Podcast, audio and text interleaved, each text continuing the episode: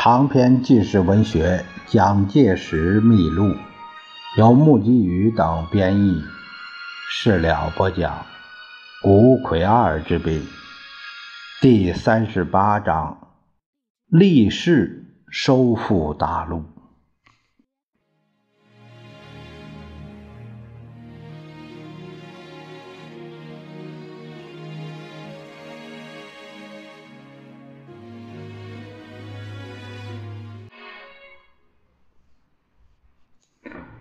联合国中国代表权问题自1961年第16届大会开始，采取由美国提案视为重要事项的对抗办法，即非经2/3票数不得改变代表权。可是形势显然逐渐趋向于中华民国不利。基于1965年第20届大会，阿尔巴尼亚排除中华民国纳入中共政权的提案，竟获得赞同为47票，弃权20票的结果表决。1969年元月，尼克松就任美国总统之际表示，对中国大陆的政策将为美国新的外交政策的主要部分。继之，又于2月指示美国国家安全会议重行研讨美国对华政策。当时在美国有由联合国协会所组成小组为罗莎小组等游说组织，这也可以说是一个亲共分子的发言机构。他们向尼克松提出，两个中国都应该是联合国的会员国，以及取消对大陆禁运、给予大陆援助和大陆进行贸易文化交流等建议。尼克松的对大陆接近是有意耍出的手段，他在1970年10月26日和访美的罗马尼亚总统齐奥塞斯库会晤时，便曾故意提到中共政权的所谓中华人民共和国名称。美国这种暧昧的态度在联合国也起了反射作用。1970年第25次大会，阿尔巴尼亚的提议竟然出现51票对49票多数的表决结果，虽则由于视为重要事项而代表权未发生变动，但从上述表决数字可见形势业已逆转。1971年4月6日，在日本名古屋参加世界桌球冠军赛的美国代表队突然接到中共方面邀赴大陆访问的招待函，此即所谓的乒乓外交。接着尼克松于6月10日宣布解除历时21年对共产政权的禁运，并且派遣总统特别助理基辛格于7月9日至11日前往大陆会晤周恩来，使全世界为之惊愕。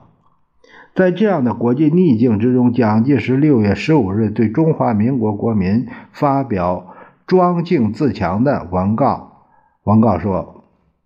古人常言，天下之事在乎人为，绝不可以一时之波澜，遂自毁其壮志等等。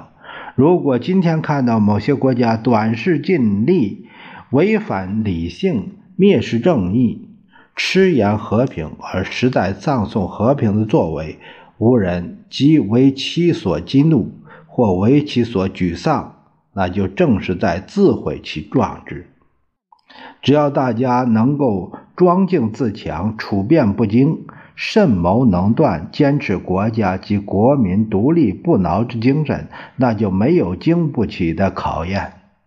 这是1971年6月蒋介石在《我们的国家立场和国民的精神》一文中其中的内容。联合国第26次大会1971年9月21日开幕，阿尔巴尼亚等国又提出了邀请中共加入排除中华民国的议案。国际情势的变化业已使得视为重要事项的对抗手段都发生了危险，于是美国乃对于共党的政权已加入与否姑且不问，而但为阻止中华民国之排除，提出排除中华民国议席应视为重要事项的议案，希望在大会获得通过。日本当时参加联署为共同提案国，也表现了援护中华民国的态度。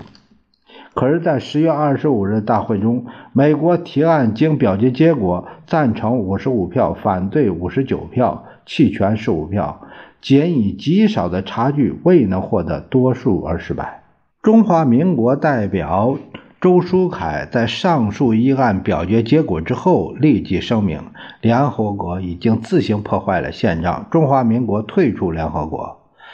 随即率领代表团走出会场。此时在纽约是25日下午11时9分，台北时间26日上午11时9分。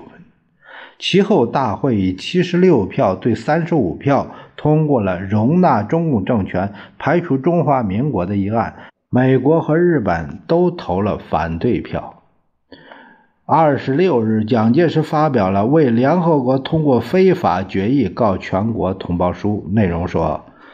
本届联合国大会竟自毁宪章的宗旨与原则，置公理正义于不顾，可耻地向邪恶低头，悲切地向暴力屈膝。当年我国所参与艰辛地道的联合国，今天业已成为罪恶的冤属。历史将能证明，中华民国退出联合国的声明实际上就是联合国毁灭的宣告。中华民族的文化传统是坚持正义，爱好和平。现在我国虽已退出我所参与艰辛缔造的联合国，但是我们今后在国际社会中必当仍以联合国宪章之宗旨与原则为准绳，继续为维护国际间公理正义与世界和平安全而勇毅奋斗。在此我要严正声明，恢复大陆7亿同胞的人权自由，乃是整个中华民族的共同意愿，乃是我们绝不改变的国家目标和必须完成的神圣职责。中华民国是一个独立的主权国，对于主权的行使绝不受任何外来的干扰。无论国际形势发生任何变化，我们将不惜任何牺牲，从事不屈不挠的奋斗，绝对不动摇，不妥协。这篇文告，美国众议院以及具有重大历史意义的文献，于12月10日议事录决定列入正式记录。联合国在中华民国退出之后，变质为运动多数、纵横捭阖的狂暴跋扈集团，丧失原有的机能。1975年3月，蒋夫人发表一篇以“不要说他，但是我们要说”为题的论文，予以批判，说联合国的一批会员国乃可以听任感情驱使，采取集体行动，再度嘲弄联合国。我们不得不承认，他们极为成功地敲响了这个国际和平组织的丧钟。1972年2月21日至27日，美国总统尼克松访问大陆，和毛泽东、周恩来会晤，并在上海和周恩来发表了共同声明，表现出对大陆接近的意向。美国这样的意向刺激了日本的焦灼感。在7月6日，继佐藤荣作出任首相的田中角荣便急忙图谋和大陆接近。7月24日，田中出席日本执政党自由民主党，简称是自民党的日中，就是和中共日中国交正常化协议会，宣称和中共政权关系正常化的时期成熟，并表示理解周恩来的三原则。所谓三原则，乃是以共党政权为代表中国唯一政府；2、台湾省为政权的一部分；3、废止中日合约。田中在这个时点表示接受三原则，等于是在外交上对共产党政权投降。在此之前的7月20日，中华民国行政院长蒋经国、外交部长沈昌焕对日本提出不要为毛共政治阴谋所乘的警告。25日，驻日大使彭孟基与日本外相大平正方会面，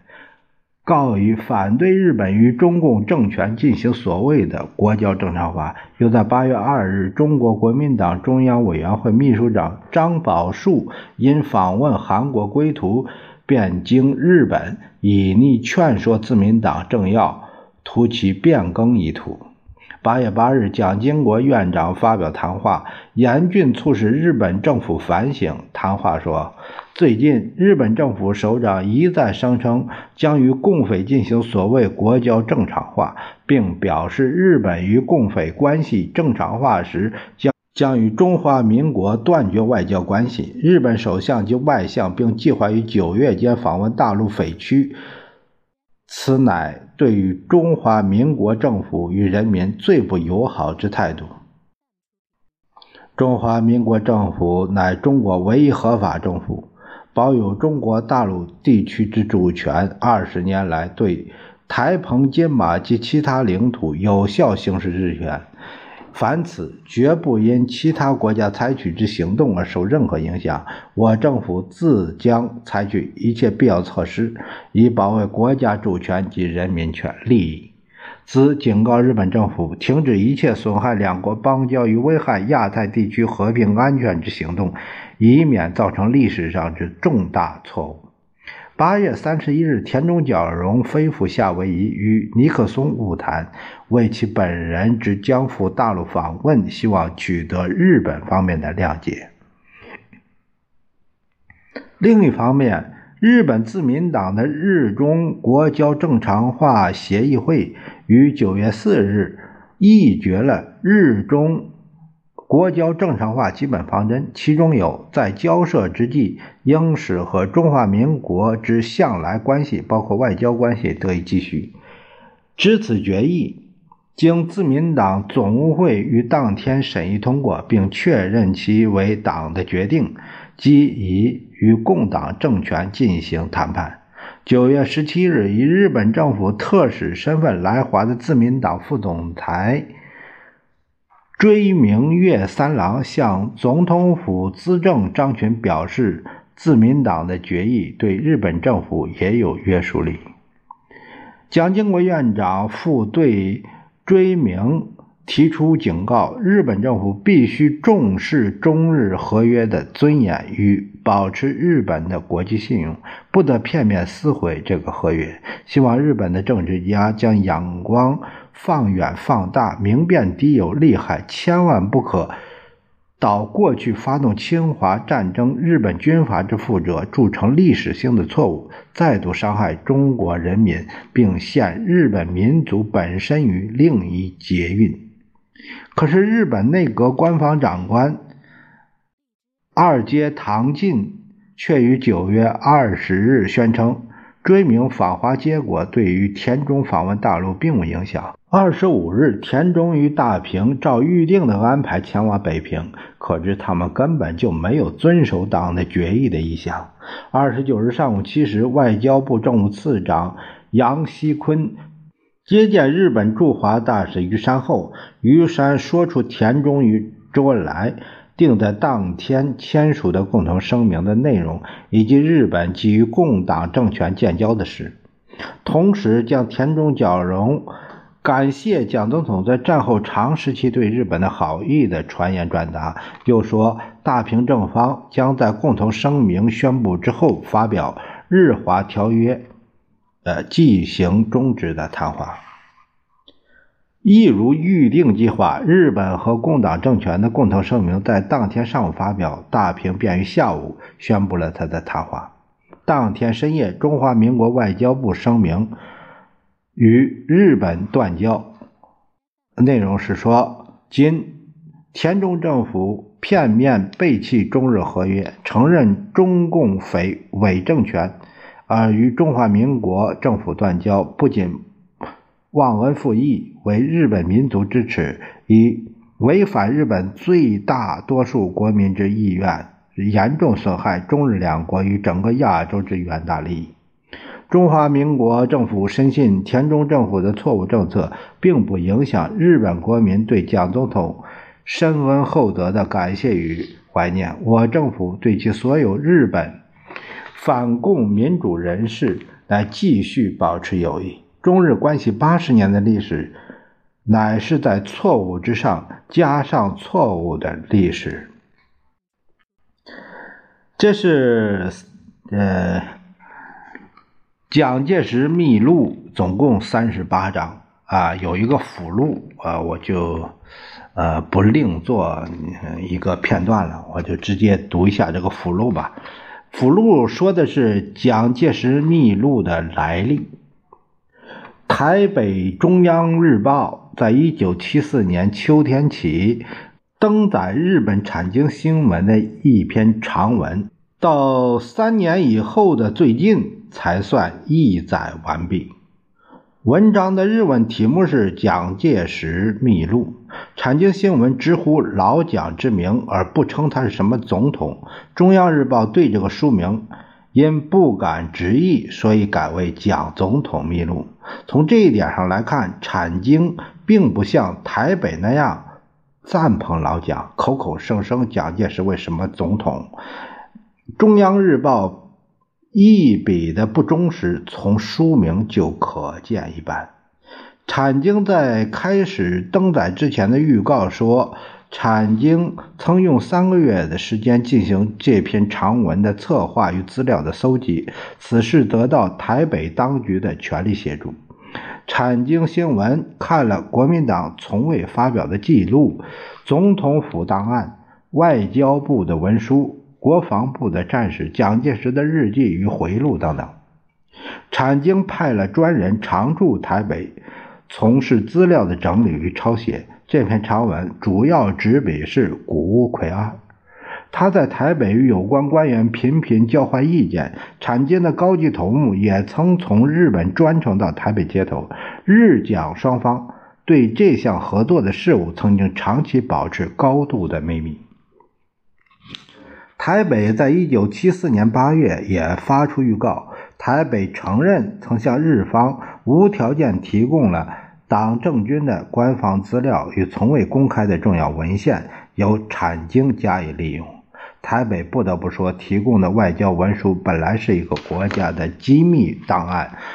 传不出去对国民党可能发生不良的影响。台北虽有这方面的顾虑，但仍遵照日方的要求，打开外交部、国防部的档案仓库以及蒋介石私人的大溪资料室，向日方一一提供。这些外交、国防的历史档案不仅是国民党时代的，还有更早的北洋政府及清政府的。老蒋及小蒋为了勾结日本，私自交给日方抄录，这首先就是倒卖国家情报的犯罪行为，应该受全国人民的谴责。事实上，台湾省各界，特别是文教界、史学界，对这一事件这2年来不断有人提出反对以及抨击。但另一方面，秘录也正是老蒋数十年的卖国言行，以及中央日报1974年8月16日为例，在介绍老蒋秘录时就曾把蒋的政策做了总结。北伐完成后，蒋是一心向日本妥协，以剿共为唯一目的。中央日报介绍秘录时说，蒋完成了中国的统一，就任国民政府主席后，和日本在东三省既得利益发生了冲突，而朝向918政变、卢沟桥事变发展。在卢沟桥事变以前，蒋总统是以共产党为当前的敌人，倡导先安内后攘外，避免和日本冲突。中央日报又说，太平洋战争以后，等待着蒋总统的是和内部敌人共产党的战争。可是日本投降以后，4年内战的结果，国军挫败于共军，蒋总统搬迁到台湾。这2段文字证明，918以后，东北3省热河沦陷后，经过长城战役、塘沽协定、和梅协定，在卢沟桥事变发生之前，老蒋仍然是坚持剿共，把枪炮用于攻打共产党，而无意用于抵抗外患。所谓先安内后攘外，根本指剿共不抵抗外侮，对外只实行磕头外交、屈膝外交，避免和日本冲突。太平洋战争开始于1941年之后，全国军民流血苦战4年之久，老蒋没有把全部兵力财力用于驱逐外敌、收复失地，也不设法培养民力、减轻民负，仍然在日以继夜地进行剿灭共军。由此观之，918之后，77以前，不论日本帝国主义怎么压迫中国、侵略中国，老蒋的卖国政策也已经确立，不肯稍加改变，他的目的只为避免和日本冲突。而太平洋战争开始以后，躲在峨眉山等着摘桃子，然后收存美国援助的军火、武器、粮食、弹药，同时日夜征兵征粮，厉行加捐加税，目的也在于准备打剿共战争。这就证明秘录的中心内容在于宣传对内反共有理，对外屈服有理，所以也证明中外公司其他的秘录记载的蒋介石反共卖国的种种言行，很大部分是可靠的，绝非谎言。这又说明秘录的编纂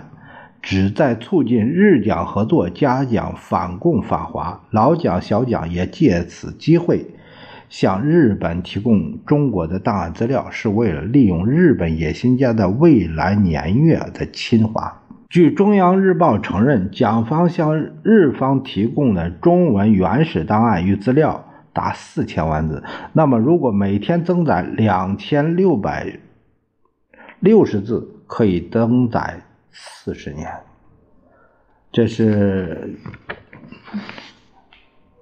这个《蒋介石秘录》一书，它有一个附录，一个说明。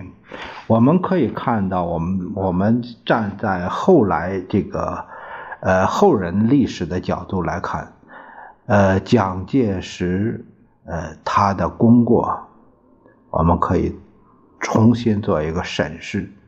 就是说他对日本侵华的这个危机和对于消灭共党他的危机感，我们可以看到最终哪个危害对他来说是最大的。可以说他的判断是不是更准确呢？